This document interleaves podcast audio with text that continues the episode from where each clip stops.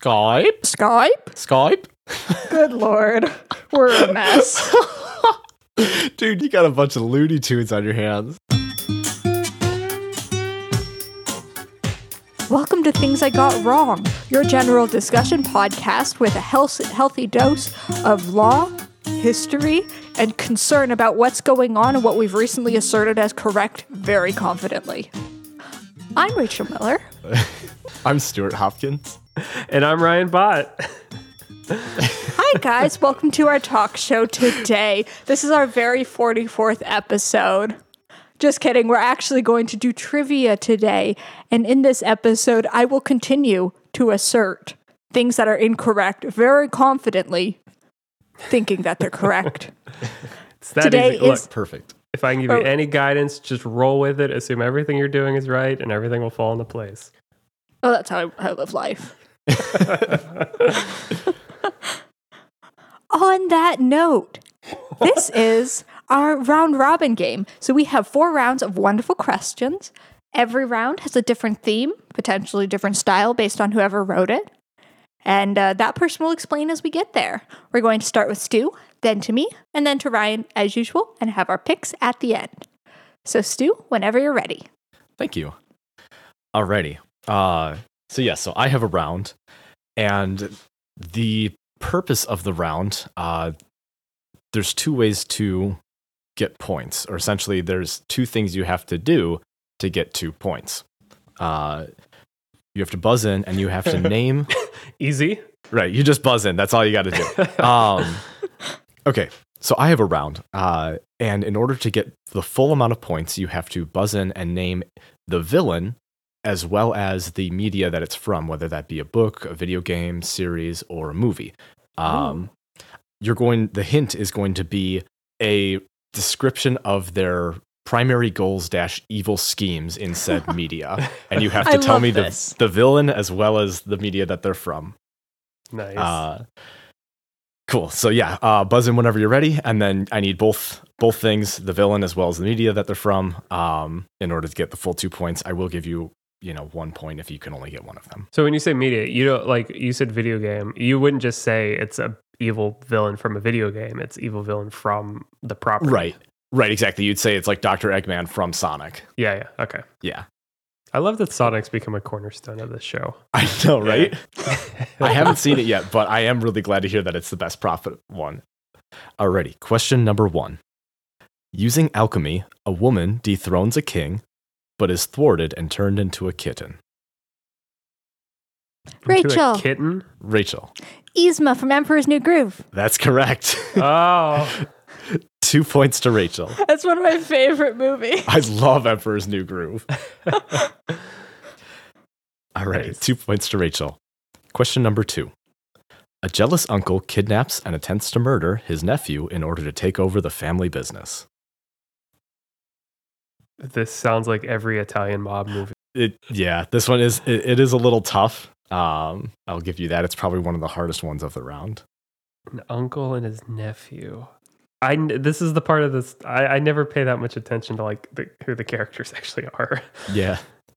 A jealous uncle kidnaps and attempts to murder his nephew. I guess I should say his baby nephew in order to take over the family business. Wait, um, Uh, no, it is not Harry Potter.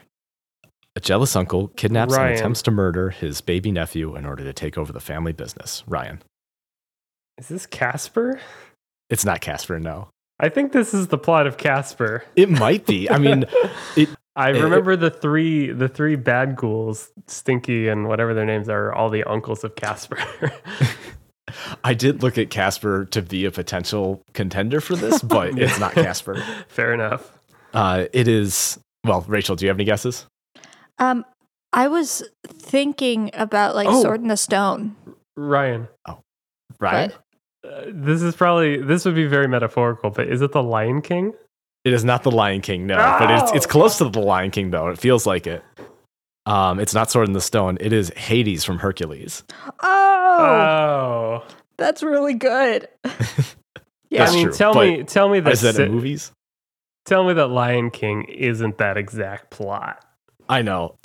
I should have given you Lion King too, because I mean, it pretty much is, but he doesn't kidnap takes over the family business. Right. no points on that round. And question number three The ghost of a murdered man is hellbent on getting his jewelry back. Ghost of a murdered man. Or I guess the Rach- spirit. Rachel. Rachel? Yeah, Is this Sauron from the Lord of the Rings? it is. Ah. I know he's not a ghost, but I felt like that was the most accurate way to portray that. This is my favorite round we've done in trivia so far, FYI. Thank you. it's two points to Rachel. Question Ye number old four. family jewels. Question number four. A woman who's jealous of a girl that's cuter than her decides to put her into a coma. Rachel. Jesus. Rachel. It's the queen from Snow White. Uh, not quite, no. Oh, Ryan. Ryan. Sleeping Beauty. Uh, that's the movie. Uh, Artemis. Nope. All right. I only got that because of Rachel too. So That's true. Yeah, she ruled out Snow White, so. Except Uh, I, I totally forgot that she wasn't trying to put her in a coma. She was trying to kill her. I mean, she was, but she puts the curse on her, though, and then, yeah, I mean, the fairies prevent it from whatever. I mean, it's close enough. If you did the remake, she just puts her into a coma. Fair enough. Question number five. This dastardly trio tries to protect the world from devastation and unite all people within their nation by stealing animals from children. Ryan, Ryan. This is Team Rocket and Pokemon. It is. I like protect the world or unite the nation. That, I wasn't that su- clued me off. I was going to say, yeah, I'm pretty sure that anybody would like recognize that phrase, but I wasn't sure uh, entirely. And so I just kind of threw them both in there. Right. They also specify in the universe too that like people eat some Pokemon. Like, Fair enough. so All I'm saying I is mean- that their their digital healthcare is amazing. I don't think I realized until watching be- Detective Pikachu that they like digitize and just their data is in the Pokeballs. yeah. It's like that's cool. I I, transferred a bunch of Pokemon back in the day, but that never really like dawned on me. Cool. Two points to Ryan for that. And the final question of the round, question number six. A self titled king decides he wants a queen, and the only way to get one is to steal di- her directly from a blue collar working man. That's amazing. Wait, say what was it again? Uh, a self titled king decides he wants a queen, and the only way to get one is to steal her directly from a blue collar working man. That's awesome. Thanks. Okay, guys, it's my turn. So, nobody else knows this, and I'm about to share a shameful secret with the world. but uh, Ryan and I have been ordering and eating every few days, um, not sharing size, not family size, but party size Oh, peanut M&M bags.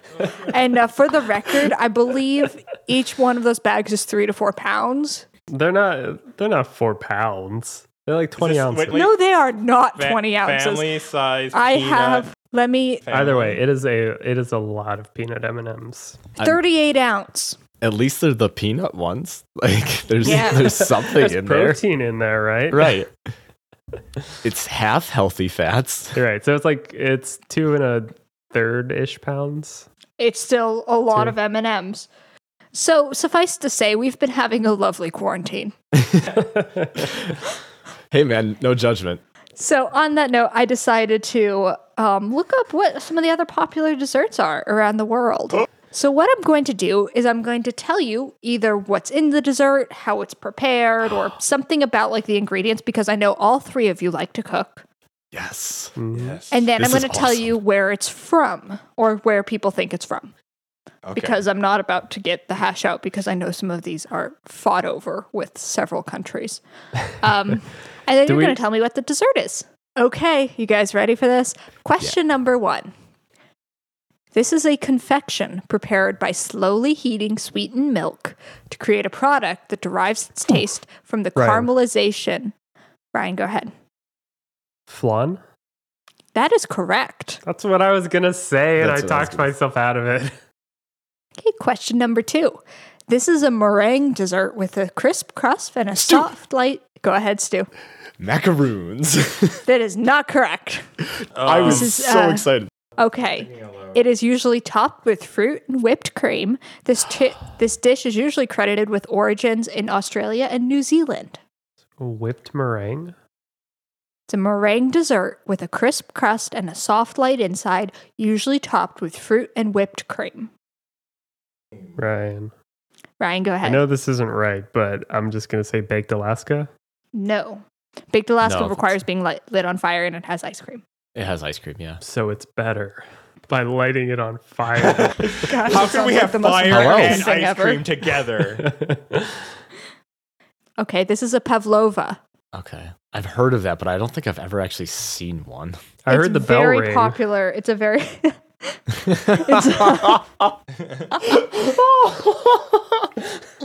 maybe it does exist, maybe it doesn't. Who knows? if your meringue is all cracked, then you're doing something wrong. that's what I'm, that's what I'm saying. I should have cared to know. his name. oh my god.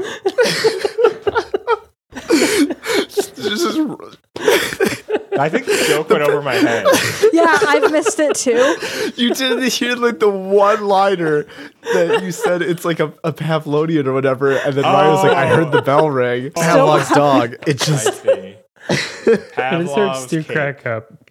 Which is like my number three goal in life is just to Yeah. make Stu laugh. you like I I just wasn't expecting it at all, and it got me so good. Sorry to interrupt the show, Your guys are great. We're here to have a good time. Oh and Oh we are God. having a good Day time. six. You finally snapped. Okay. So no points on that question, but question number three is an oblong pastry made with choux dough filled with cream Ryan. and topped with icing. Go ahead, Ryan. Eclair? That is correct.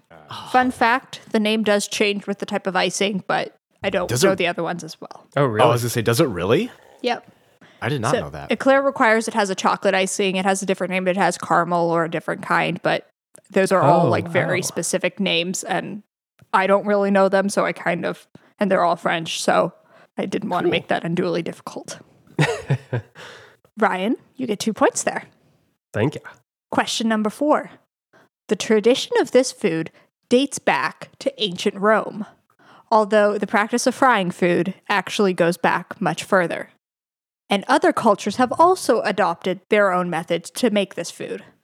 This term can be applied to two varieties depending on the type of pastry.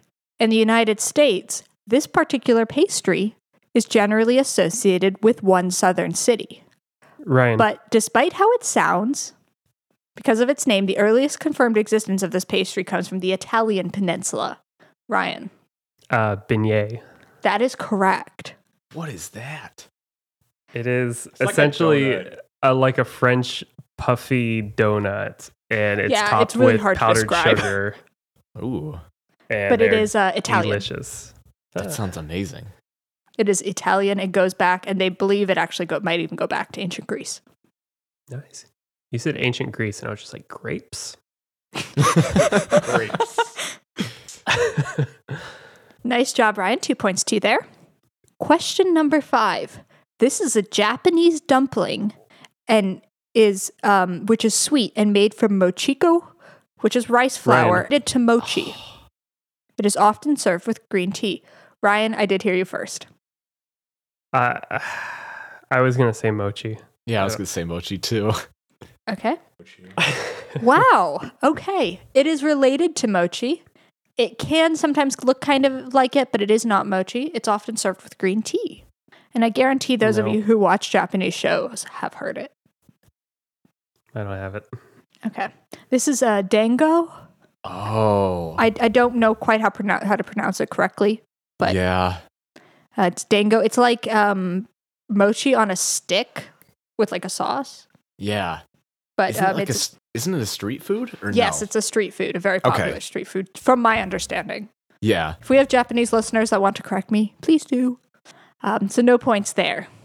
And then for our last, and um, from my point, my very American and uh, scrutinizing point of view, strain the strangest one. This particular thing is a sliced white bread with butter or margarine and covered with sprinkles, which is usually served for children in? Australia and New Zealand. So go ahead. It's, It- well, I mean, the name Yeah. differs. Is this like fairy toast?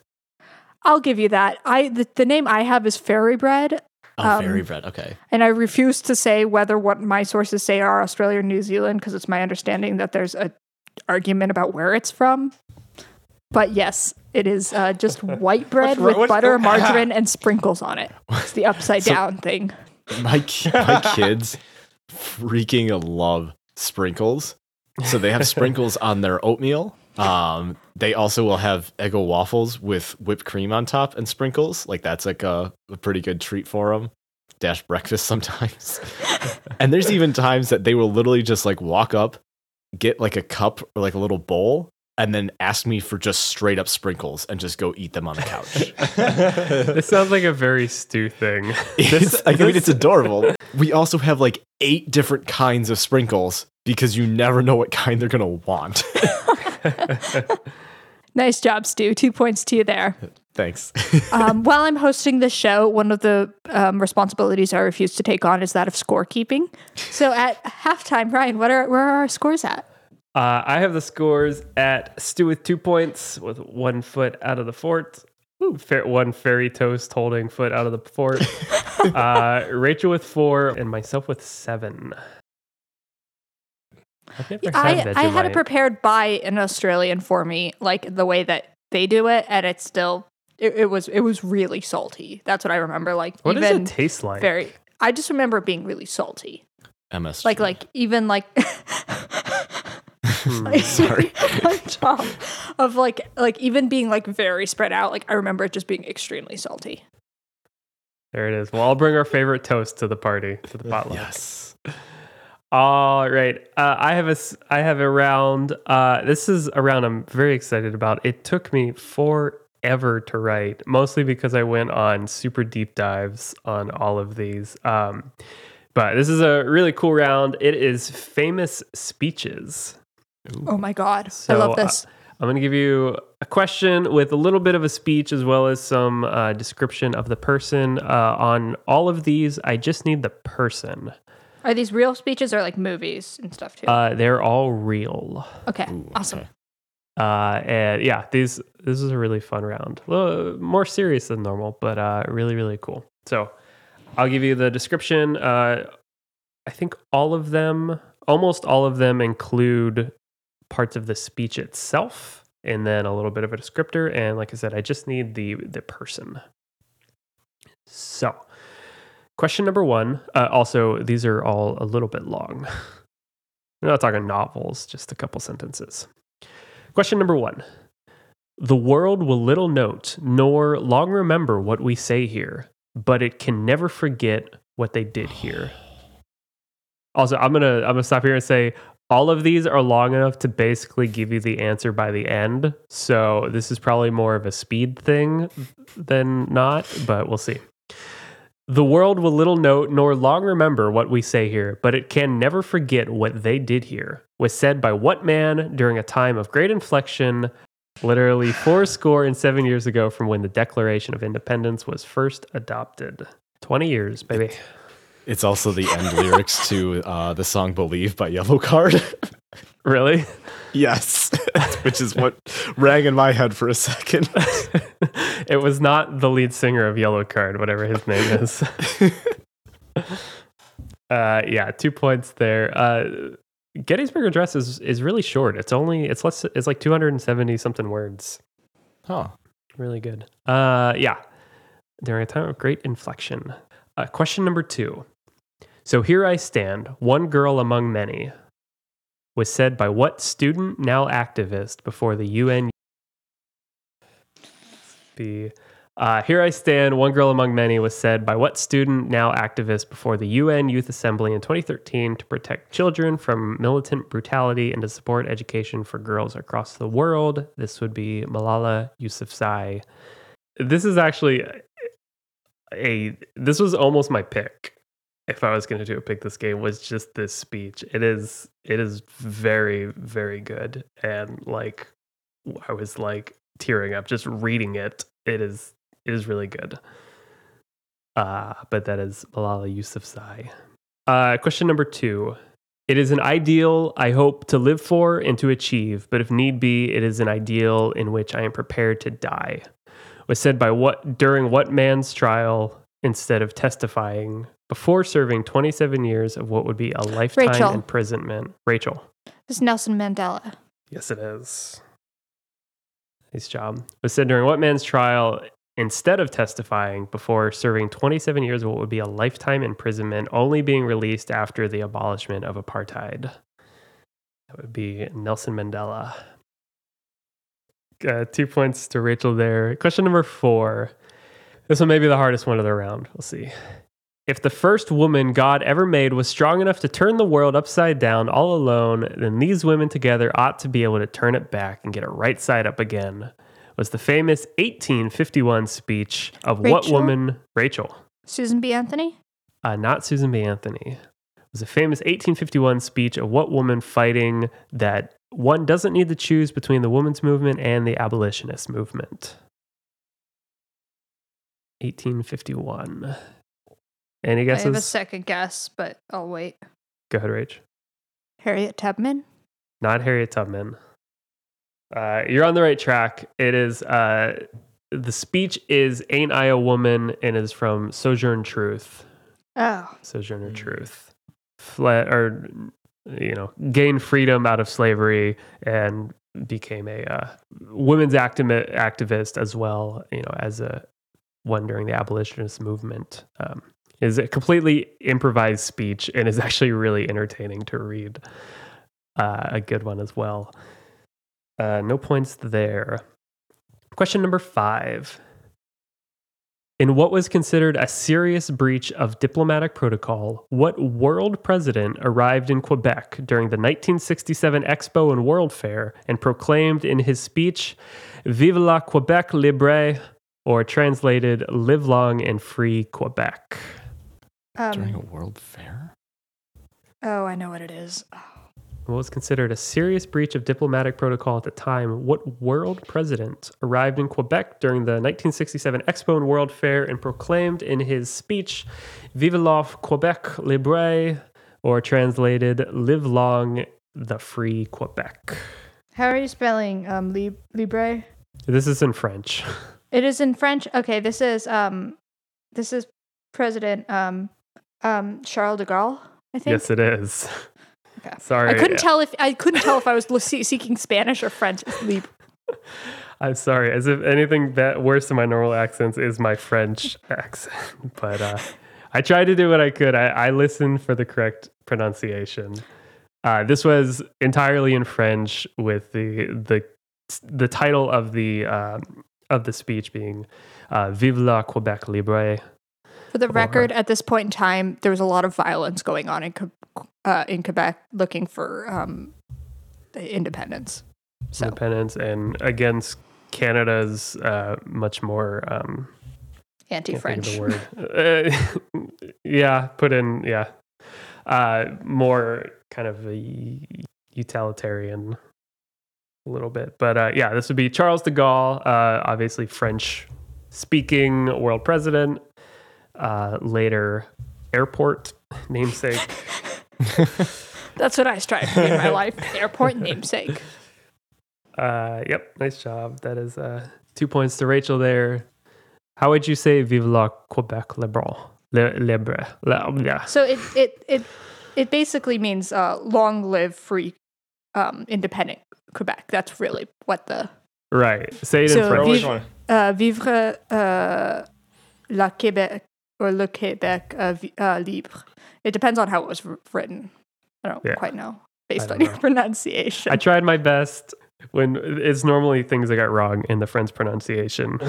Right. I try my best. I I absolutely loved when we were in France. I tried my very best. Uh, je voudrais un crêpe, un Nutella, un croissant, un deux croissants, croissants. Okay, so Uh, you s'il just plaît? said Oh, I would oh. like a, a crepe, a Nutella, a one two croissant. Now, C'est tout. Uh, That's all. merci. Thank you. I got this. No, you don't, but you're doing your best. I am doing my best. All right, two points to Rachel on that one. Uh, question number six, last question of the game. On the morning of Bill Clinton's inauguration in 1993, which poet who read her poem on the pulse of Rachel. morning? Maya Angelou. Maya Angelou is correct. Read her poem on the pulse of morning, shared themes of hope, courage, and unity, and became the first woman, as well as the first African American, to read a poem at the presidential inauguration. That would be Maya Angelou. Nice job. Which first started with uh, JFK with Robert Frost, who apparently read a poem from memory because the one he had written on his paper in front of him was blinded by the snow and the sunlight to where he couldn't read it in front of him. So he just Ironic. read the other one he had memorized. Interesting. Who? Nice job. Something I remember from high school quiz bowl stuff is if it's ever American poet, it's probably Frost. It's- that is your yeah, it's cream of American poet. Uh, also, on the Pulse of Morning is a good one as well to read. I spent a lot of time reading reading speeches and looking at all the insight about them. It was very very good. But uh, yeah, that's the end of my round. And that is the end of the game. Ryan, where are our scores at? All right, the final scores. If I have everything tallied up correctly, I have Stu with two, again holding one fairy bread, myself with 12, and Rachel with 21 points. Whoa. I wish we were live streaming this because, for the record, this is like the first game that I've won in probably more than six months. Probably longer than that. There I'm is. replacing all the sugar that in my Starbucks drinks with actual just straight sugar. Right. Gardetto's Cane's coffee pretty much sums me up. Well, nice job, everyone. This was a wonderful game. Um, Yeah, that was a lot of fun. Congrats, Rachel. Wonderful, You wonderful. Yeah, some way to- people. big time on those. Right. You you you guys hit on uh, some of my uh, better uh, some of my areas of strength, which are nature's nature and history. Once you guys get into like what what's going on with like video games and uh, sports or TV or anything, and I'm like, okay, well, I will just see myself out. and this week, uh, we. As with every week, we have a few picks. These are games, these are movies, these are YouTube channels that um, that we like, that we're enjoying, we want to share with you. We want uh, our you our listeners to be able to uh, take uh, advantage and get to experience some of the great things we like. So, uh, Stu, do you have a pick this week? I do, yeah. so my pick is a YouTube channel uh, called Game Maker's Toolkit. It is uh, it's a, a channel that talks about and breaks down. Essentially, it's it's mostly video games, um, but it's kind of universal in what he talks about. So it could be anything from how games handle and adapt to accessibility for people uh, and the proper ways to do it and like what his studies have found and good examples of games and bad examples of games all the way down to you know potentially designing levels and you know enemy design or encounter design you know it or story design. It, it really is breaking down the fundamentals of games and what makes games good uh, in one way or another and it's presented in a beautiful format he's very good at what he does and it's insightful it's useful from you know a user experience perspective it's insightful from a game master or dungeon master's perspective or you know if you're a video game dev doesn't matter uh, it's also just fascinating to me too uh, the way he he presents all the information and such it's very insightful That Yeah. sounds really cool. I know um, Ryan and I, I say we play it through. Ryan plays it through, and I watch. Um, we've been playing through all of the Uncharted, and we've been really Nice. enjoying the. Because a few years ago we played through Uncharted four, but now we're back. He's got all of them now. We've we're, we've worked it back up to three, and um, just seeing like the level design. So all like all the imagination and the intricacy that goes into that is very interesting.